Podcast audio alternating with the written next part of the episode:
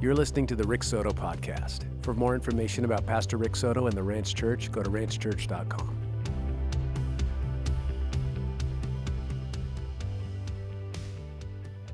So, Romans chapter 16, uh, the message is called Friends. And uh, so, this is actually Paul in a most interesting way talking about friends. I, I am going to uh, just pray to start, and then I can't, I can't read the text, which is just a lengthy, lengthy list of 24 names. I can't read that and then get going and back and forth. It'll just be too complicated, too difficult. So I'm actually just going to pray at this moment ask for you to join me in prayer, and then we're going to talk about the gospel and Jesus and church and friends. So pray with me. So, Father, we come now at this moment, and I pray to you, God, simply by the blood of Jesus, because you have granted that divine access to yourself and to your heart through the blood of Jesus, through the power of the cross and the power of the resurrection. And God, we pray now in the spirit of Pentecost, God, that the Holy Spirit would smile and shine upon us, that we would be your church, full of the Holy Spirit, Lord God, full of the Lord Jesus Christ, and that now you would teach us all things. And so help us, God, to understand, know, and follow you. We pray this in Jesus' name. Can everybody say amen? amen. Friends, that's what Paul, Paul's doing something here uh, he starts out in verse 1 of Romans chapter 16. He says, I commend to you our sister Phoebe, a servant of the church at Cenchrea, that is right next to Corinth, if you know your history and your geography in ancient Greece, that you may welcome her in the Lord in a manner worthy of the saints, to help her in whatever she may need from you, for she's been a patron of many and myself as well. Here's what's so fascinating about this text and this book. I hope you appreciate it. I hope you've been with us for many Sundays of study.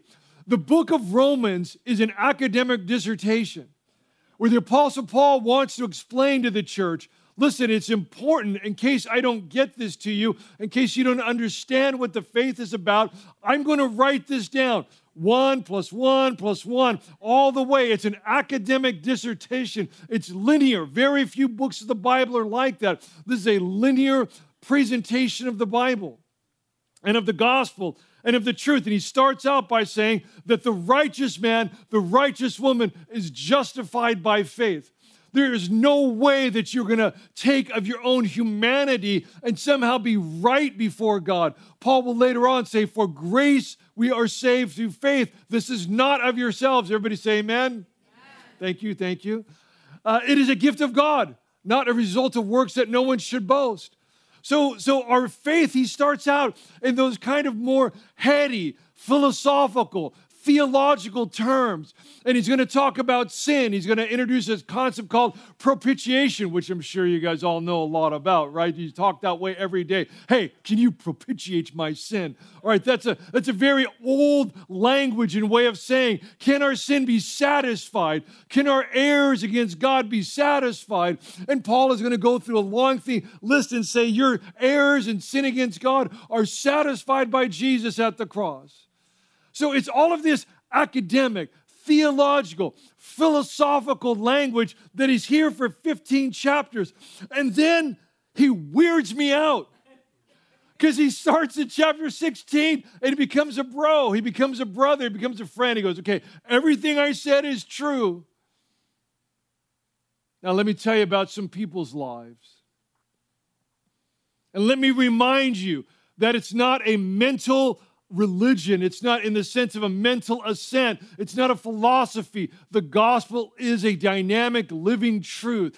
Jesus is the Logos. That was a way in the ancient world of speaking about a word, and yet it was even understood amongst pagans that words had spiritual meaning and spiritual power. And so Jesus is that, according to John's gospel, this living word, that living Logos, that living word of God that will actually abide and reside in us with the fire of God's divine love. And so now, now he's going to talk about everybody he loves. And it's just an opposite of what you might think you would tend to think that after such an academic conversation, you're going to say, okay, you guys got it right. You understand it. Okay, now do it. He doesn't say that. Let me tell you what church life is like. Church life is a life full of friends, a life of beauty and a life of connection. And so, friendship in the church might be easy to say it this way. There's kind of, I'm going to outline it this way three groups of friends. And you want these in your life. You want to be this friend. You want to cultivate this. You want to have this in your life. But, it, but I'm going to mirror by the life of Jesus Christ. You want to have a group of three, in a sense. And listen, I realize some of you are like really literal learners. And so if I say three, you think, well, wait, wait, I'm not, there's something wrong with me. I have four. No, that's okay, all right? It's the principle. A small group of three. Jesus had Matthew, Mark, Luke, and John, and all the rest. But Peter and John were in this inner group of this three that were with him. And uh, so he was tight with those. There was a group of 12, which I could list all the apostles, and then a larger group of 72. So Jesus himself had three, had 12 of 72 groups of people working with him. The group of three is a bit like this as I kind of warm up to our text. So, in the group of three, you're going to find your deepest loyalty amongst friendship. And you should have this in church life, and you should have it in Christ. These are your deepest loyal people. Do you have a friend? Do you have a friend out there where you get them and you start talking and they complete your sentence and they get your sentence right. You have friends like that? Okay, that's probably a group of three friends. It's somebody who has a long, long history with you. Somebody who's known you for a long time. Somebody who's known you probably through different contexts.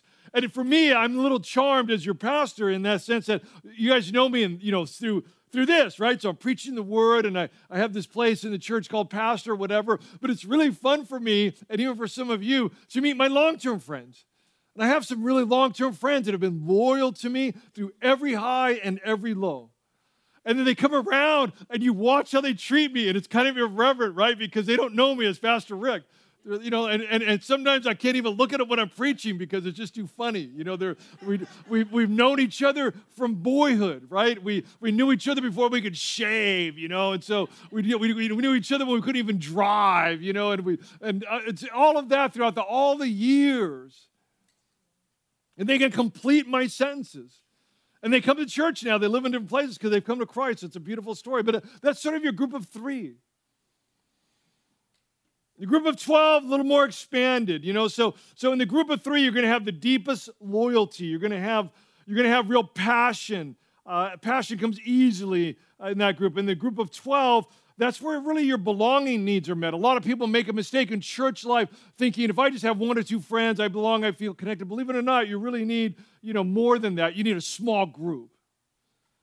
There has to be some sort of small group. Even in a congregation this size, you know, I could probably, you know, I could, I could parse out the different groups of family and friends. You all kind of sit where you are and, and, and you come together, and that's the way it should be. Like, that's the way it should be. You're to come and sit in your familiar areas. You, oh, it's so great to see you. Oh, that's great. And you should have a small group. And you should participate through the week in a small group, some sort of Bible study or, or smaller group. And you should have some sort of smaller ministerial group, or this is how you're expressing your life and your faith in some small way. And some of you guys come and set up. Uh, there were people who were chopping watermelon this morning. That's my small group. Yeah, because I, I don't mind tasting watermelon before church. But that's, that's, that's that community, that connection uh, that's a kind of kind of a place where you serve, and you're going to feel a belonging in a small group. And then the group of 72 is where you're going to see really your gifts flourish. That's a calling, that's a purpose. You're going to the group is larger. It's a larger group and body. And so so you feel like, okay, well, my gifts kind of belong here and I I can serve, I can be used, a, a sense of purpose. That's that's how that's divided. And that makes for a very vibrant faith, these groups of 3 and 12 and 72. And you have to cultivate that. I can't program that for you. You have to cultivate that. And, and so Jesus had that in his life. He had, he had the group of three, he had the group of 12. And, and, and so, so at certain times, though, especially with the, the group of 12, he, he asked them, Are you ready to be called than us? Everybody has left. And Peter's going to famously say, Where can we go? You and you alone have the words of eternal life. So, here now, back in the text, that's all by way of introduction. Thank you for that. As we talk about friends, he's commending Phoebe. Phoebe's incredible. Now, now Phoebe's going to be doing something uh, that we know through history, and that she's actually she's actually the one who's actually going to take this word. So this is being written in Corinth. So if you get into the history, I know it's been a while since I've talked about this, but you get in. She's in ancient Greece as a woman. And she's going to take what might be the sole and singular copy of Scripture. And she's going to go and take it to Rome. She's going to be entrusted with that. I'm sure some of you maybe have had something valuable in your hands, or somebody tried to put something valuable in your hand. Maybe it's a painting or a plate or something like that. And you say, No, don't put that in my hands. I don't know if there's some of you out there. Don't raise your hands if that's you. Right? But, uh, but I sometimes feel that way, you know, like don't put valuable things in my hands. I might drop it. You know, I, I, don't, I don't always know if my physicality is very gracious, and so I don't want to drop something. So here, here is Phoebe and she is going to be called upon to go to Rome as a woman. Trust me, that's not safe. Like, just get that in your mind that was not safe. And that would take somebody of tremendous skill and bravery and courage. And she's going to be entrusted with the word of God to deliver this, this word to Rome and to make sure that it's recorded, recorded accurately and properly. And because of her courage, we have this scripture in your Bible that you're reading right now. That's who she is. And so Paul says, I commend you, my sister Phoebe, this wonderful servant in the Lord, a patron of many and of myself as well. He starts out, greet, next he says, greet Prisca and Aquila, other ways in the Bible known as Priscilla and Aquila, my fellow workers in Christ Jesus who risked their necks for my life, to whom not only I give thanks, but all the churches of the Gentiles give thanks as well. Greet also the church in their house. Now, what's fascinating about Priscilla and Aquila, first of all, I love when Paul does this. He's going to value women here. So Priscilla's Priscilla's actually the woman, Aquila's actually the guy. She's listed first. His fellow workers. So this was a couple that came and began to co-labor with him and they were talented and they, they seemingly had uh, financial means and they were, they were kicked out of rome during certain persecutions and they still maintained the faith. And they came to the apostle paul and they just like his wingman you know? So where's the spirit driving paul? I'm right underneath him right there. And these were people of tremendous tremendous talent both husband and wife.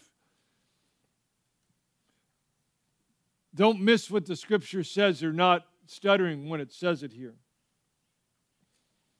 who risked their neck for my life. Paul was not popular, not always liked. Uh, many disagreements could come, and he did have many disagreements. And some of them were, were actually his own human frailties. His mentor is a guy named Barnabas. Barnabas is not his real name. His real name's Joseph. He's a Levite. Barnabas means son of encouragement. This is that one person who was so encouraging and so wonderful, they gave him the nickname Encourager. That's his mentor.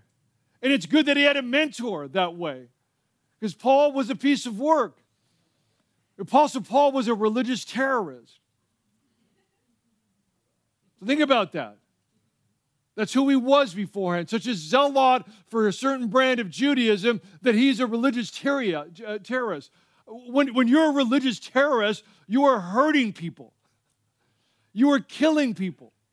And so that's how he gets saved. He's on his way to take Christians' lives more and more to persecute them, and Jesus encounters them.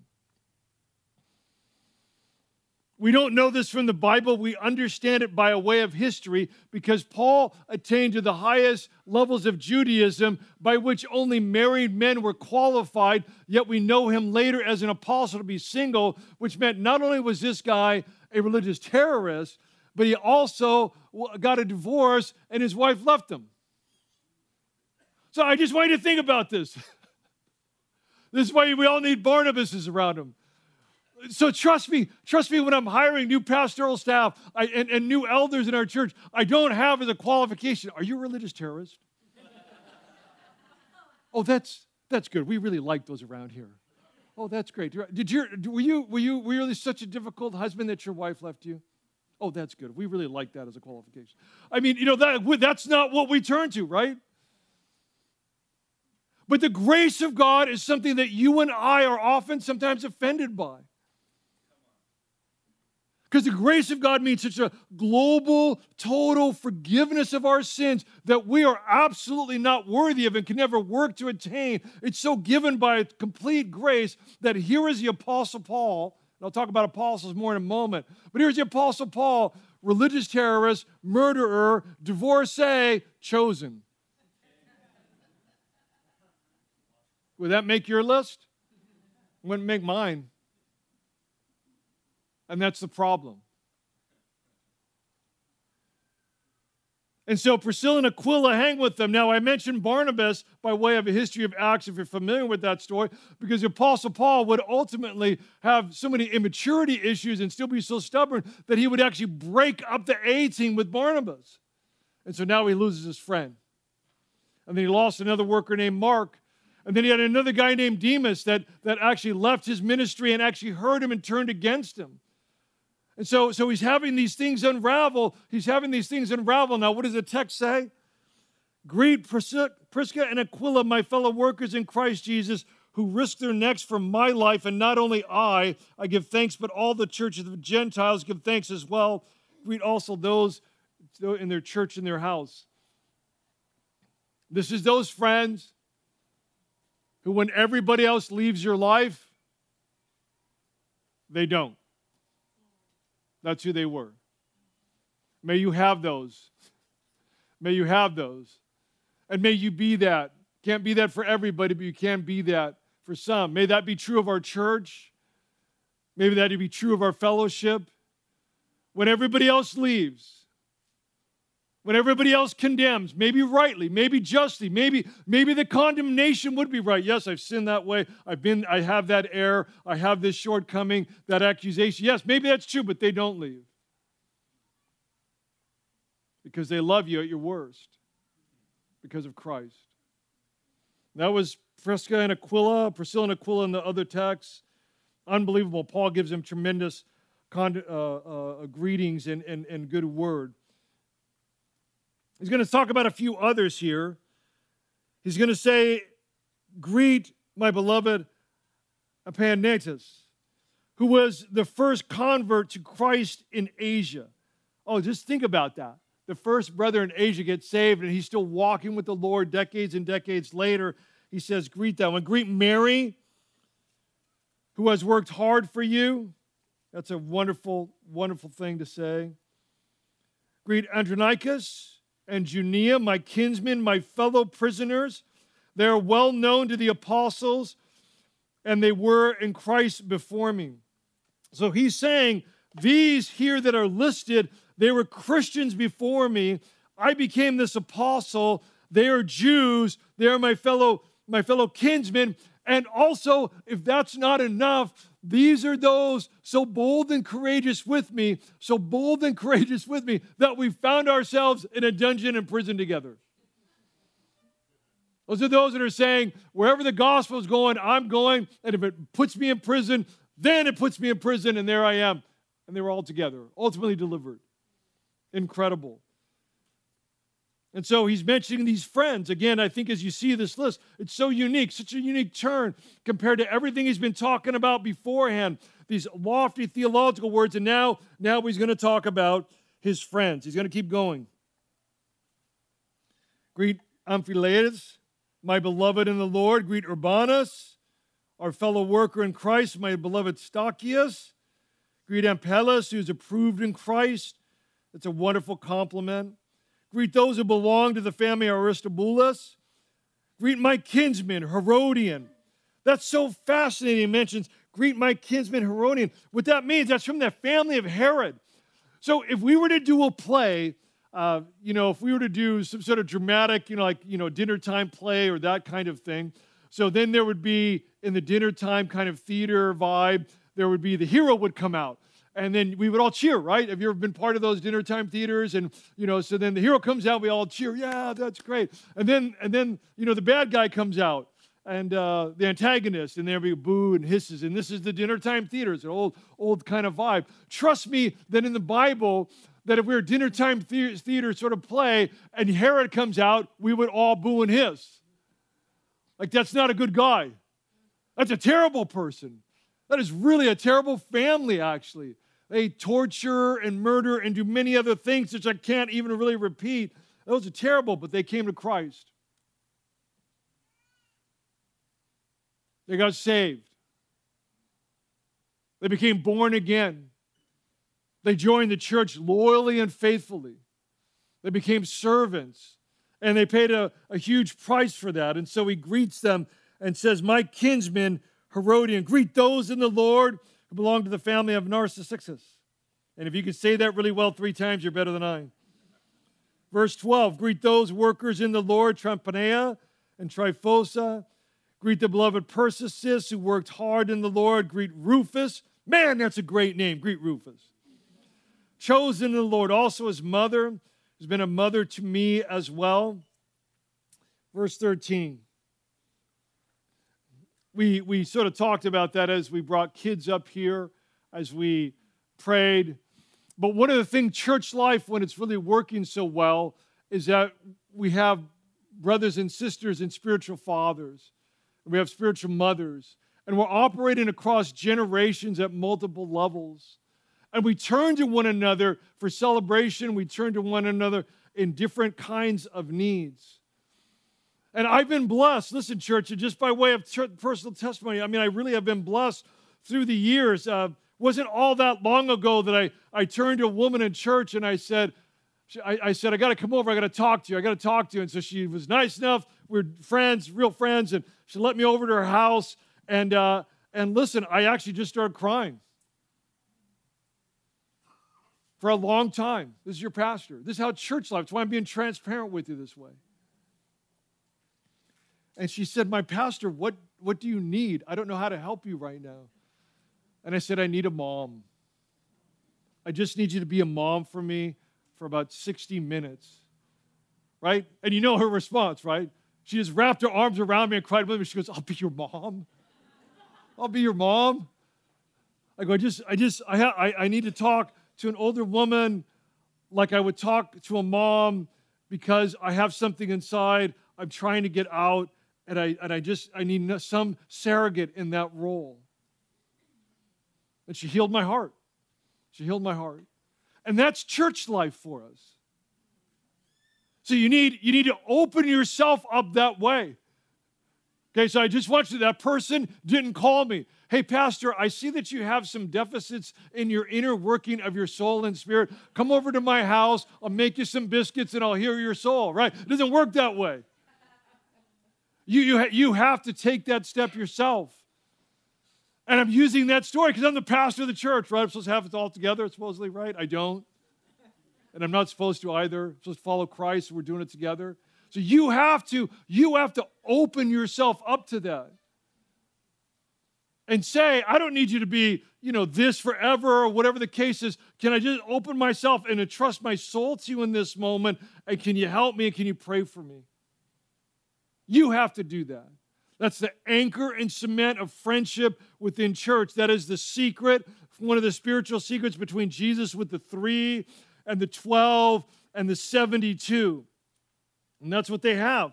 And so the Apostle Paul here, the fallout that I just told you, right? A murderer, uh, a divorcee, many uh, misunderstandings, and he has a spiritual mother, and he's gonna and he's gonna greet her as well a list of names that comes on there in verse 14, verse 15 as well. And verse 16, he's going to say, Greet one another with a holy kiss. All the churches of Christ greet you. So that is what you expect.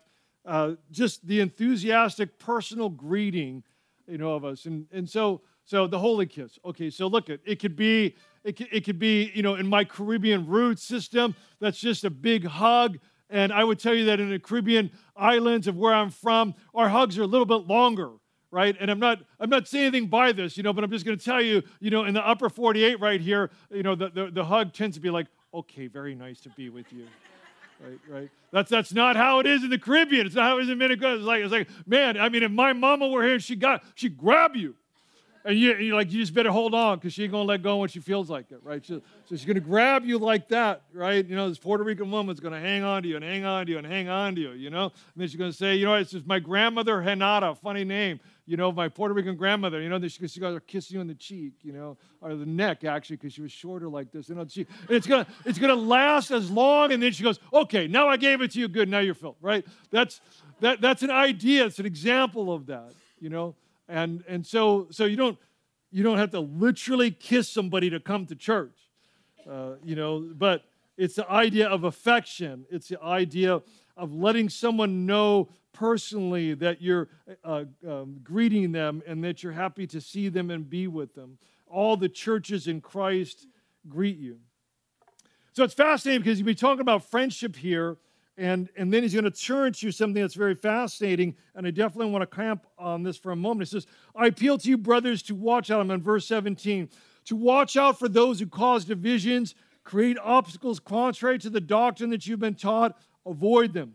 For such persons do not serve our Lord Christ, but their own appetites, and by smooth talk and flattery, they deceive the hearts of the naive. For your obedience is known to all, so that I rejoice over you. But I want you to be wise as to what is good, innocent as to what is evil. And the God of peace will soon crush Satan underneath your feet, to which you say amen and memorize that verse. The grace of our Lord Jesus Christ be with you. Okay, so it's a family. And so sometimes church families, whether it's locally or you know globally or regionally, can have can have like things that will disturb the force. And so I see one that's trying to disturb the force that I, for years, hoped would stay away and hope would stay away, and it's not staying away. And so now I'm going to speak out against it. I'm going to tell it to you this way there are no new apostles. So there's an academic construct by a guy named C. Peter Wagner, who was a borderline heretic, if not an outright one. And he had a whole series called New Apostolic Reformation. It's a lie, don't believe it. There are no new apostles. What we have is the ability in Christ to be anointed by the power of the Holy Spirit. And we have authority in Christ as Christ has given us. There's an academic term called the vice regent of God, and that's the Christians. And we, we have all of that power and all of that authority. We're not apostles. An apostle saw the living Christ when he was alive. An apostle saw the resurrected Christ after the cross.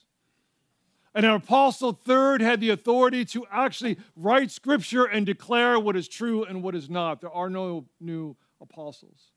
There's apostolic ministries, those are global and missionary of their nature. There's apostolic uh, evangelistic organizations that can sometimes be stereotypical of like a Billy Graham or a Greg Laurie. There's no new apostles. We give to you right here what is the word of God that is not the invention of man. It's not a prophetic word, it's the literal word. It's not an invented word, it's an ordained word of God. It is unfailing, unchanging, and without error, and people leave it and divide it at their own peril. We will never do that as a church. So I love some of those people on the side of the street. Some of them are my brothers and sisters in Christ, and uh, and they don't have to listen to me. But there are no new apostles, and it's troubling the church. And I want to speak out against it. I want to put that down. I want you to know that. Anybody who can claim to be a new apostle can cause a lot of problems. If you don't believe me, if somehow you're influenced by this, then I'm going to give you the last criteria of an apostle. Okay, last criteria of an apostle. Are you ready for it, church? You don't look ready for it. Okay, now you're ready for it. They were martyred for the faith. And those, my friends, who claim to be apostles, okay, they fly in planes and they raise money, millions of dollars, millions of dollars to let me spend millions of dollars in Jesus' name because I'm so important. You know, I'm so important that I need to have my own private jet. Just it's garbage. Don't believe it. An actual apostle was martyred for the faith. By the way, an actual apostle lived with tremendous poverty, more poverty than this church would ever afford me. An actual apostle lived with actual poverty. And those who call themselves apostles fly on planes and do not live in absolute poverty. They are liars and they are perverts of the faith and do not ever listen to them. Paul will go on. It's very interesting about talking about that. And he'll go on now to compliment a few. Arterturius, you wrote this letter, greets you in the Lord. So there was a transcriber there. Gaius, who is host to me in the whole church, greets you. Erastus, the city church, the city treasurer, and our brother Quartus greet you, which means that the gospel, the gospel was actually reaching into the political sphere there. And we know this from the book of Philippians, it actually reached the household of Caesar. And let me just tell you that those who think that our faith is private and does not affect politics, you are actually deceived.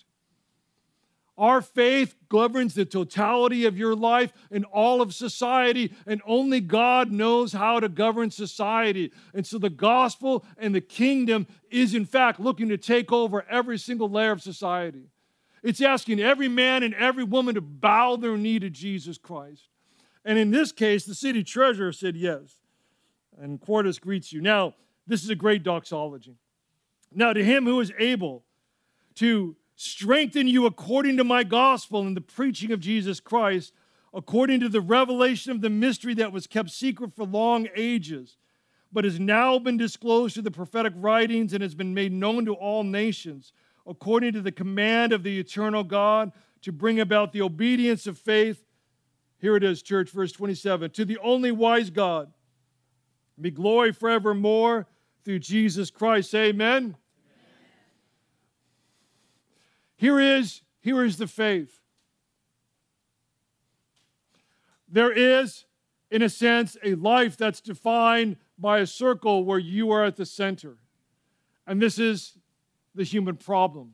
We place ourselves at the center of our lives. And many people, unfortunately, don't understand the concept of sin. So I'll use some earthly language to talk about that we have a broken psychology, and some people will kind of kind of get to that. Uh, but when I'd say that we are broken and that you're a sinner, uh, most people don't understand that God is watching. Now, God is watching to free you from sin, but He is the only wise God, as this verse says. So, what that means is that God here, you know, it's fascinating, and, and, it's, and it's a new generation that's, that has this. And I don't know why anybody would ever do this. I don't know why you would get your phone out and record yourself doing something bad and then tell the world about it, right? And so there's all kinds of silly ways of doing it, and some are really sad, and or whatever the case is. But people do this all the time. And so I will. Here's I'm going to use this as an illustration. This is you in the center of your life, and God has a phone, and He can record everything. And the Bible says that He can record even your own spoken thoughts, your own spoken words. He's actually even recording your attitudes. And so there's a person out there that's saying, Well, I'm going to get to heaven and I'm going to show God. You sure? He going to get this out. Okay, great.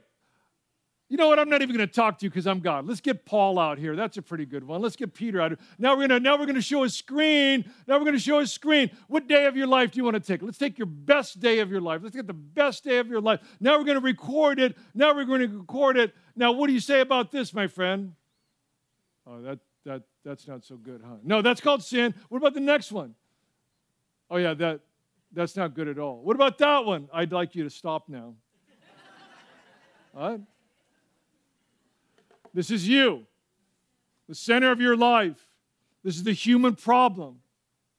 And in that sense, biblically, it's called through a, theolo- a, theological term, it's called lordship. You are the Lord of your life. You don't like to think of yourself that way, but you are that way because when we look at your checkbook, we look at your day timer, and we look at your will, you are making all the independent decisions for your life. So no matter what you say with your mouth, that's you. Over here is the kingdom of God. It operates as a sphere of tremendous power and it has liberty.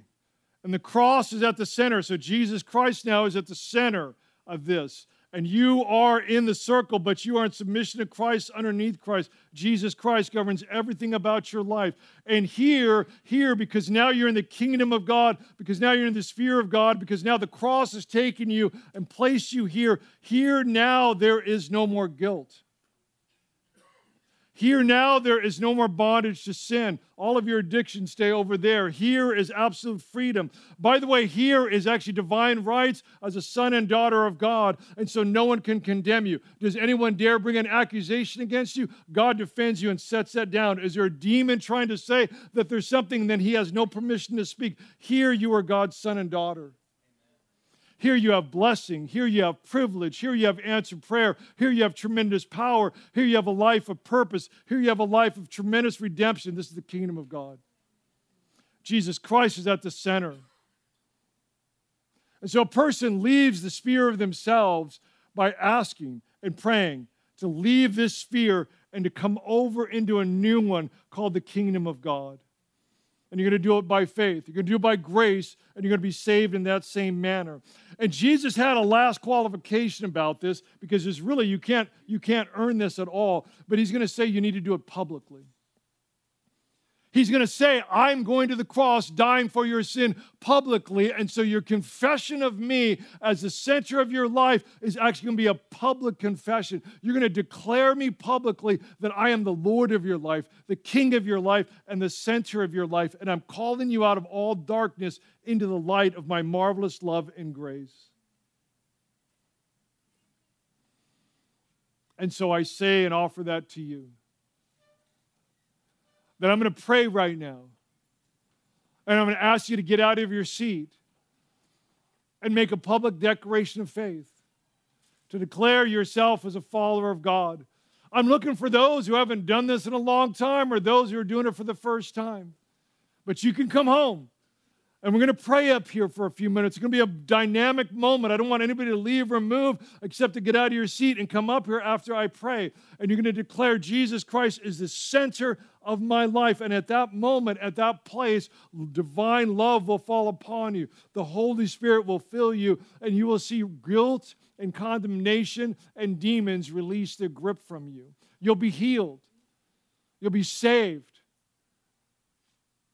You know, Father, I pray now that you would come just so wonderfully upon your church gathered in your name, and that you'd help us by your supernatural grace to, to enter into the kingdom of God, to experience the uh, tremendous, tremendous joy of connection with you, to leave sin, guilt, and demons behind to leave every form of bondage and addiction, God, that this world has to offer, but to walk now and enter into liberty and truth and supernatural power. And I pray now, God, that you would grant faith to all of us here to react and act at your prompting. I pray in Jesus' name. Amen. Thank you for listening to the Rick Soto podcast. For more information about Pastor Rick Soto and the Ranch Church, go to ranchchurch.com.